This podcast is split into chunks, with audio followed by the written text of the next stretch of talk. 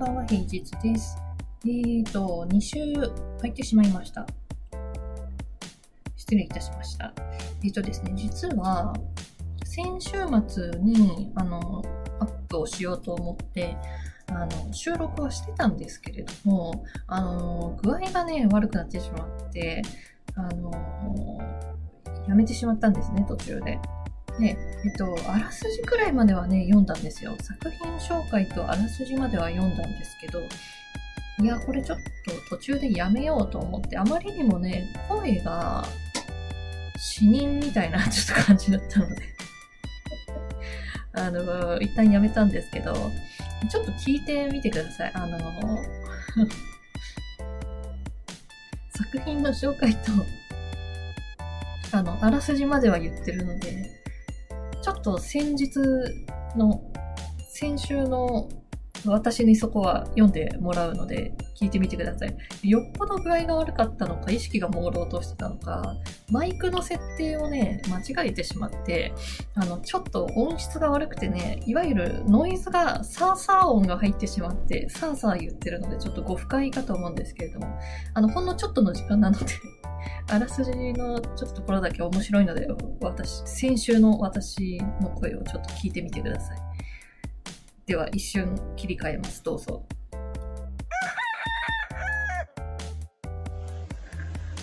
こんばんは、平日です。え今日はですね、えー5月の15日なんですけれども、今日はちょっと訳あってカラオケ店でこれを撮っています。あの人からのお店でね、まだちょっとカラオケはしてないんですけど、先にちょっとこれを撮っているんですけれども、なんか女性専用スペースがあるにもかかわらず、なんか通常のお部屋に通されていることに若干腑に落ちないものを感じております。まあいいね。そんなことはいいっすね。若干、この土日、体調が悪うございまして、あの、低気圧なんですよね。この土日ね。低気圧は私の持病にはかなり悪影響でございまして、ほぼほぼ寝てました。えーと、でもね、ちょっとかなり気に入った映画が見つかりましたので、今日はその話をしたいと思います。今日の映画は、僕の入り200歳の少女という映画です。2000年のスウェーデン映画ですね。あの公開時にはかなり話題になったようなんですけど、私全然ちょっと存じ上げなかったんですけど、えーと、原作4アイビでリング、リン、原作4アイビでリンドグビスト、読みにくい。監督トーマス・アルフレッドソン、脚本4アイビでリンドグビ、え？ああ、脚本と原作は同じ人なんですね。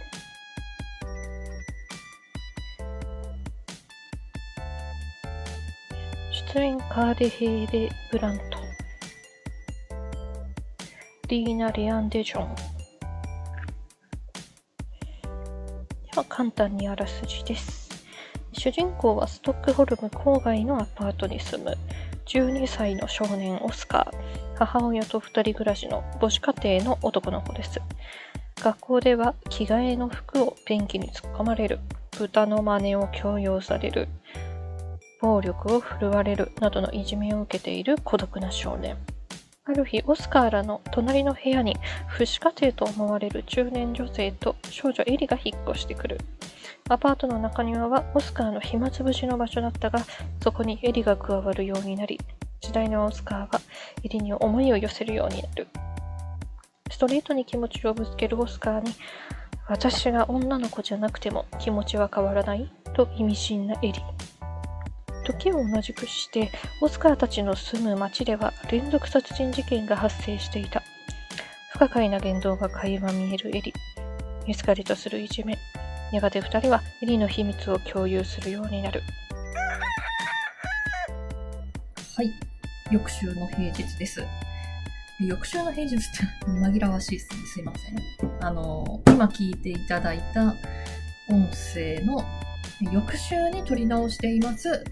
えー、イエイミタ平日と申します。あの、あまりにも変死、瀕死の声だったので、ちょっと途中でやめて、あの、撮り直しているわけですね。すみません。出先だったので、あの、カラオケ店に入って収録して、で、あの、撮ったら、残りの時間はね、カラオケでもしようかななんて思って入ったんですけど、入った瞬間ね、具合が悪くなってしまって、このあらすじしか話せなかったんですよね。で、残りの時間、特に歌いもせず、ただ椅子に座って、あの、ただ、おくたばりになっているっていう謎の時間を過ごしました。監視カメラがね、もちろんあるんですけど、バックヤードの店員さんにどう思われたんでしょうね。あの体調不良といっても、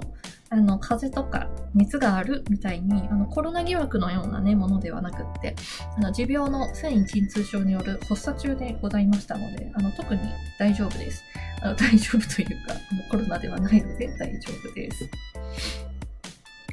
いやでも逆に出先で体調が悪くなった時カラオケ屋さんとかネットカフェって最強ですね。じっと座ってられるし、ドリンクバーでね、あったかい飲み物はあるし、私くらいじゃないですかね、ドリンクバーでお湯ばっかり無限におかわりしてたのは。ねあでももちろんあの、熱っぽいとかね、風邪っぽいとかだと今はちょっとね、ご時世的にコロナのあれがあるので、あの、お店に入るとかじゃなくて、あの、自宅で待機してくださいね。そんなこと私に言われなくても大丈夫だと思いますけど。はい。じゃあすいません。映画の話していきます。えっと、僕のエリ200歳の少女。この映画、ラストね、5分、10分くらいまでは、あの、ああ、私好きだなーって、でも、淡々とね、割としているから、退屈する人もいるだろうなーとか思いながら、比較的、まったり、しみじみと見てたんです。で、ラスト10分くらいで、この映画好きわっしゃいわっしゃいあ、釣りだもん、釣りイエーイってなったんですよね。急速のアクセルでね、ぶち上げしたわけですよ。うん、で、このラスト5分のことをね、できれば話したい。でも話したらつまらなくなっちゃう。でも話さないと、話さないとそれはそれで、あの、北欧青春サスペンスみたいな感じで終わっちゃう。どうしようね。どうすればいいですか？どうしようかね。悩みますけど、いつも通り、結局いつも通りかよって言うんですけど、あの、革新部分の、うん、前でちょっとやめて説明を。で、見てって言っていつも通り。で、あの、残りを話します。あ、いつも通りですね。では、まず、あの、序盤の方から話していきます。そう、あらすじでもちょっと触れたんですけど、オスカーはいじめだとか、両親の離婚によって傷ついた子なんですね。ただでさえ複雑な思春期の男の子の気持ちなのにね。で中庭の木に、例えばこう、話しかけながら、一人でですよ。一人で中の中庭の木に話しかけながら、木の幹をナイフでぐさぐさ刺したりね、してるんですよ。大丈夫か？心配になりますよね。まあ、それはもちろんあれですよね。あの、いじめをされている、えことに対するフラストレーションというか、そういうことになってしまっているんですよね。ただ、お父さんとかお母さんとかと話している時とか遊んでいる時っていうのは、あの、心底楽しそうな顔を見せているんですよね。そういうのを見ると、もういじめがオスカーに閉塞感を与えているのはもう明らかなんですよ。そんな中庭に、お隣に引っ越してきたエリっていうね、あの、女の子が時たま現れるようになって、ポツポツと会話をするようになって交流が始まります。あの、放題が僕のエリ200歳の少女っていうくらいですから、ここは別にネタバレしたところでだと思うんですけれども、なので言いますけれども、エリはただの少女ではないです。賛否あるんですけど、私はこの放題はちょっと、ちょっと嫌かな。あの、オスカーが出会ったその時から、まあ、人ならざるものという感じは漏れ出ているんですね。例えば、極寒のストックホルムでシャツ1枚だったり、ルービックキューブに熱中しつつ、でもルービックキューブを知らないとか、200年生きているということに関しては、初めから知っているという頭で見るよりは、徐々にそうかなって思ってたけど、やっぱりそうかって思いたかった。思いたかったな。ちなみに、あの、本国でのタイトルは、さすがに発音はできないんですけど、訳すと、正しいものを招き入れよです。全然違いますよね。これはと、また後でも触れていきます。オスカーはエリの正体を知っても気持ちは変わりませんでした。正確には半分知ってた。オスカーがエリに血のちぎりを求めた時に、血のちぎりってわかりますかね？青春映画とかでね、時々あの欧米の子供と少年がやるような、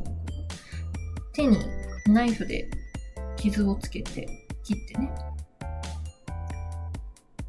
その傷跡が血が混じり合うように握手をするような、手を重ねるような、あの、関係を求めるようなね。それをエリはオスカーの手から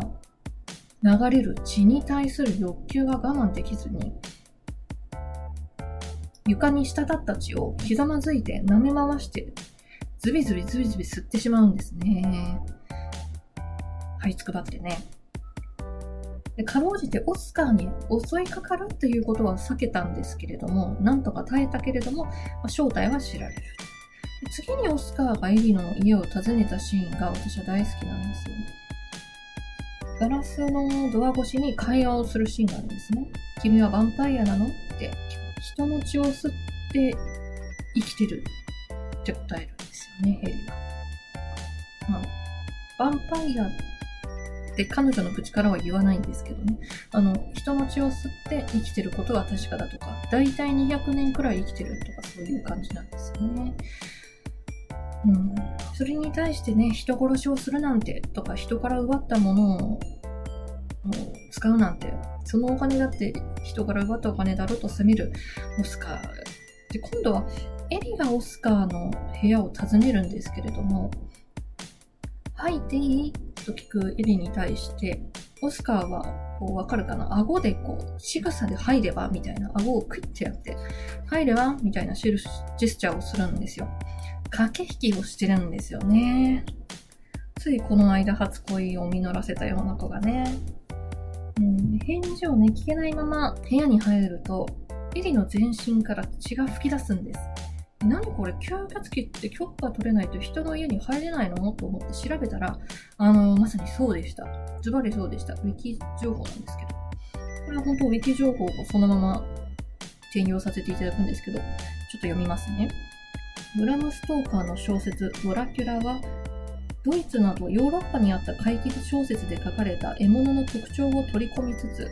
キリスト教的な要素も加えて巧みに吸血鬼像を作り出した。前者からは初めて訪問した家ではその家人に招かれなければ侵入できない。はい。こんな風にですね書かれています。さらに言うと、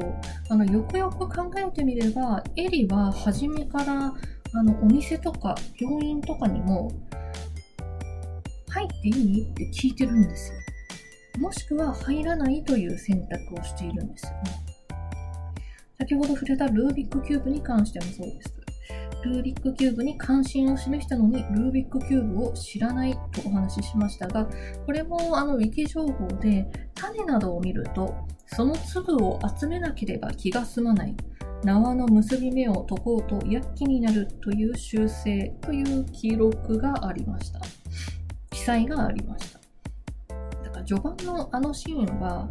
まあ、世間と断絶している子という伏線というだけではなくって、吸血鬼らしいものであるという伏線だったんですね。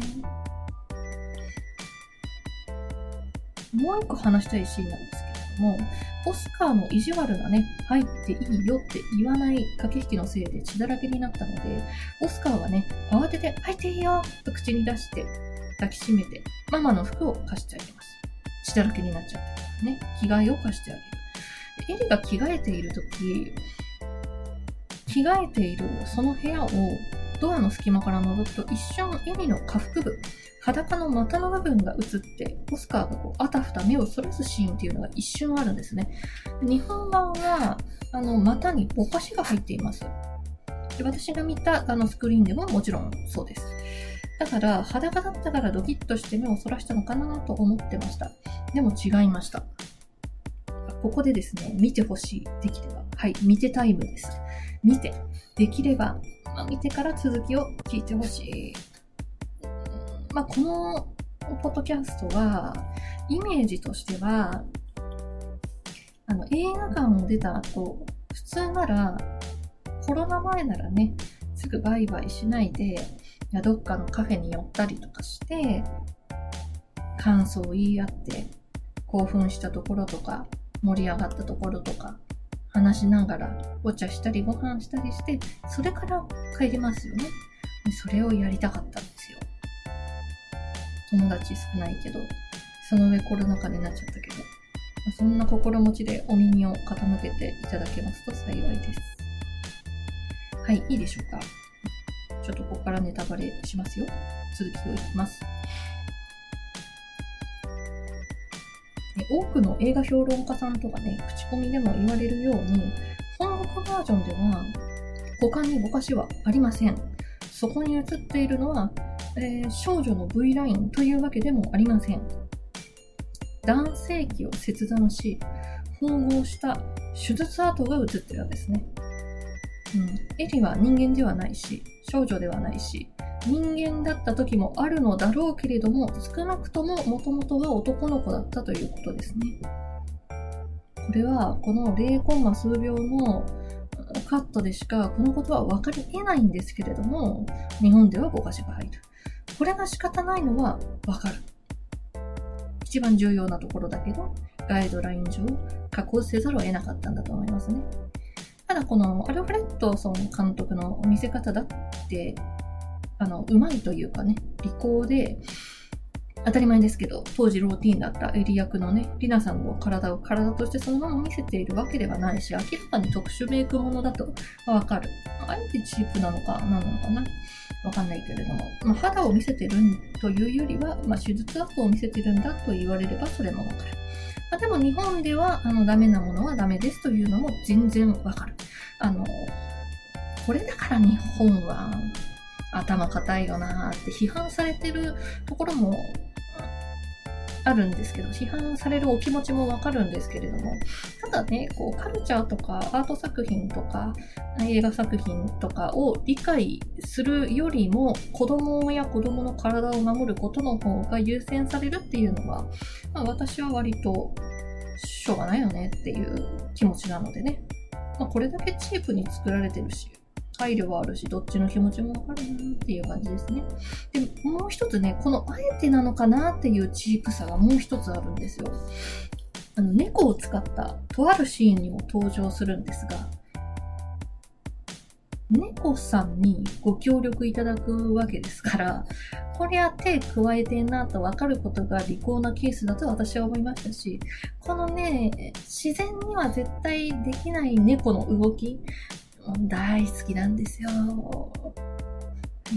オスカーとエリの恋愛模様だったり友情は、街周辺で起こる連続殺人事件と並行して進んでいきます。でストーリーと別件で私がハマってしまったのが、この街での第一の被害者、ヨッケがね、いいやつすぎて、みんなのヨッケロスがしつこいよっていうくらいしつこいんですね。ヨッケの仲間、ラッケっていう人がいるんですけど、ラッケはね、あんないいやつはいない。あんないいやつがやられるなんてってずっと言ってて、ああ、そんなにヨッケっていいやつだったんだねって観客は思うわけですよ。私も思ってね。ただ、ヨッケ死んで、物語の中盤になっても終盤になっても、ラッケはヨッケロスずっと引きずってるんですよね。まだ言う？みたいな。まだ言うの？ヨッケどんだけいいやつだったのリアルでは言いますよ。多分。友達が死んだんだもん。そんなスパッとね、そいつの話題をしなくなるなんてことはないですよ。でも、フィクションでそんなずっと言う？次の展開とかあるじゃん。で、その友達はよっけロスのあまり、とある展開を起こす。あ、起こすんですよね、ちゃんと。まあ、起こすんだからいいじゃんって話ですね。はい。それは、エリが、オスカーの言う前で、ついに人を襲ってしまうっていう展開なんです。そんなにダイレクトにはね、見せてないけどね。そのせいでエリは、もうこの町にはいられないと決意して町を出ます。二人は離れ離れになってしまうんですね。そして物語はラスト10分に向かっていきます。しつこいようですが、ラスト10分の話したいんでしちゃいますよ。できれば。本当におすすめなんで見ていただきたい。はい。えー、エミがいなくなってからもオスカーの生活っていうのは続きますよね、当然。でいじめっ子の一人から、ある日、スポーツセンターに、えー、誘われるんですよ。今日トレーニング来ないのかよ、来いよって呼び出されるんですね。で、ここまで見てきた観客は、もうね、絶対罠だから行くなって念じるんですけど、絶対罠だから。だけど、オスカーは行ってしまうんですね。はい、スポーツセンターで、えっ、ー、とね、水中のね、プールの中でのエクササイズみてみたいなのをね、あの、オスカーがしているときに、いじめっ子集団がやってきて、いつの間にか一緒にスポーツセンターのプールの中にいた子供たちとか、大人たちとか、みんなオスカーを残して外に出してしまうんですね。いじめっ子集団とオスカーだけにプールはなってしまいます。そしたらさ、いじめっ子のお兄ちゃんがさ、不良なんですよね。要はちょっと年上の。オスカーたちが12歳の学年でしょ？で、そのいじめっ子集団のリーダーのお兄ちゃんっていうのはなんかね、高校生とか、まあ10代後半くらいの不良なんですよ。でなんでいじめっ子ってなんか、兄弟連れてくるんだろうね。ほんとダサい。お兄ちゃん連れてきてね、そのお兄ちゃんが一人残されたオスカーを脅すんですよ。今から3分遅れと。3分経たないうちに顔を水面から出したら片目をえぐり取るってナイフで脅すんですね。いや、3分もさ、潜れないじゃん。何なの？てか、お前関係ねえし、出てくんなよって話なんだけど、なお兄ちゃんが出てきちゃうわけ。出張ってきちゃうわけですよ。はい。で、髪の毛をさ、ぐしゃーって掴まれてさ、ボコーンってプールに沈められて、力ずくで押し沈められるわけなんですけど、当然3分も経たないうちにオスカーがさ、あの、息が続かなくって、もう上がりたい上がりたいってなるんだけど、その兄ちゃんが頭をね、押さえつけてるから出られなくて、オスカー死んじゃうかもしれないんですよ。で、カメラは水中のオスカーの顔だけ撮ってるんですよ。この撮り方ほんと絶妙なんですけど。そう。画面の真ん中には苦しむオスカーの顔と、オスカーの前髪をギューッと掴んで押さえつけてる兄ちゃんの手首というかね、腕が映ってる。で、オスカーがもう死ぬかもってなった時に、プールの中で画面は変わらないんだけれども、プールの中に何か人の体の破片みたいなものがパッと浮かん、ふわっとこう沈んできたりとか、体のパーツ的なね、なんか、プールの水中から撮ってると基本水色じゃないですか、画面が。え、なんかちょっと血の赤が滲んできたりとか、あるいは、端っこの方を誰かがプールの水面引きずられているかのように足を、足だけバタバタバタってして、あの、いるのが見えるとか。で、最終的には、オスカーの前髪を掴んでいた腕が力をなくして、パーツとしての腕になっていたっていう。要は腕ちょん切れてたんですね。結構えぐいシーンなんですけど、うん、来てくれたって思っちゃったなエリが来てくれたって思っちゃったなまあ、倫理的にはどうかと思うけれど、エリさんありがとう来てくれたんだねって思っちゃった。うん、ほんとあの、いじめっ子兄ちゃん集団が嫌いすぎて思っちゃう。もう私このラストシーンの残り5分10分とかでも、もう、もうぶち上がっちゃってね。大好きこの映画ってなっちゃって、本当に。最高。キャリーとかね、好きな人は本当に分かってくれると思うんですけどね。はい、最終的にはですね、えー、オスカーはエリをスーツケースに入れて、列車に乗ってどこかへ旅立ちます。スーツケースの中と外で、モールス信号でコミュニケーションを取りながら未来へ向かっていくのでした。っていう感じのラストシーンなんですね。はい。モールス信号もね、この物語の中では序盤から効果的に使われていて、まあもともと隣人同士ですから、パート。壁越しにモールス信号でコミュニケーションをとっていた。ハリウッド版でリメイクされた僕のエリは、そのタイトル自体、モールスっていうね、タイトルに会員に代されてましたね。あとね、あの、もともとエリと一緒に、あのー住んでいた、えー最初父親だと思っていた中年男性の話とか、このモールス信号の話とか、あの、ネタバレはしたんですけど、私が触れてない重要な、あの、キーワードとかもいっぱいいっぱいあるので、全然語り尽くしてはいないので、この映画ね、ぜひ見てほしいなと思います。うん。あの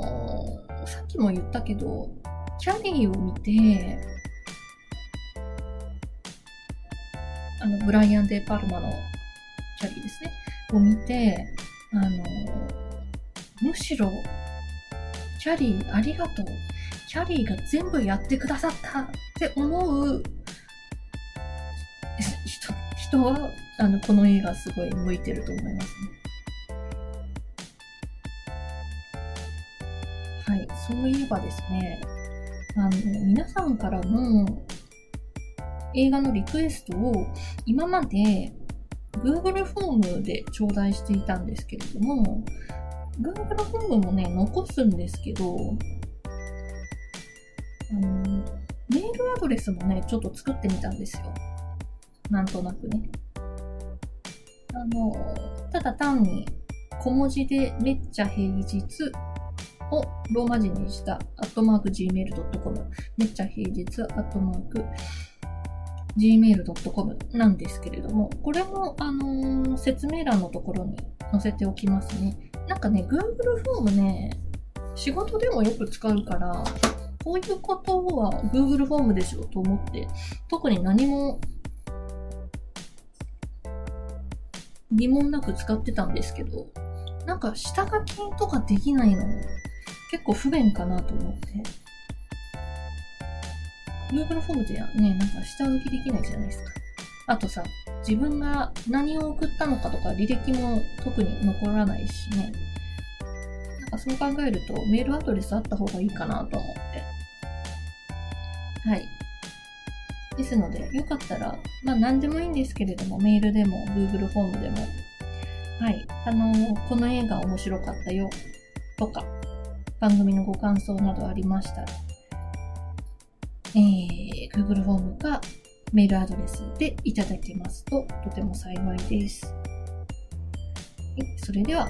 今週もお付き合いありがとうございました。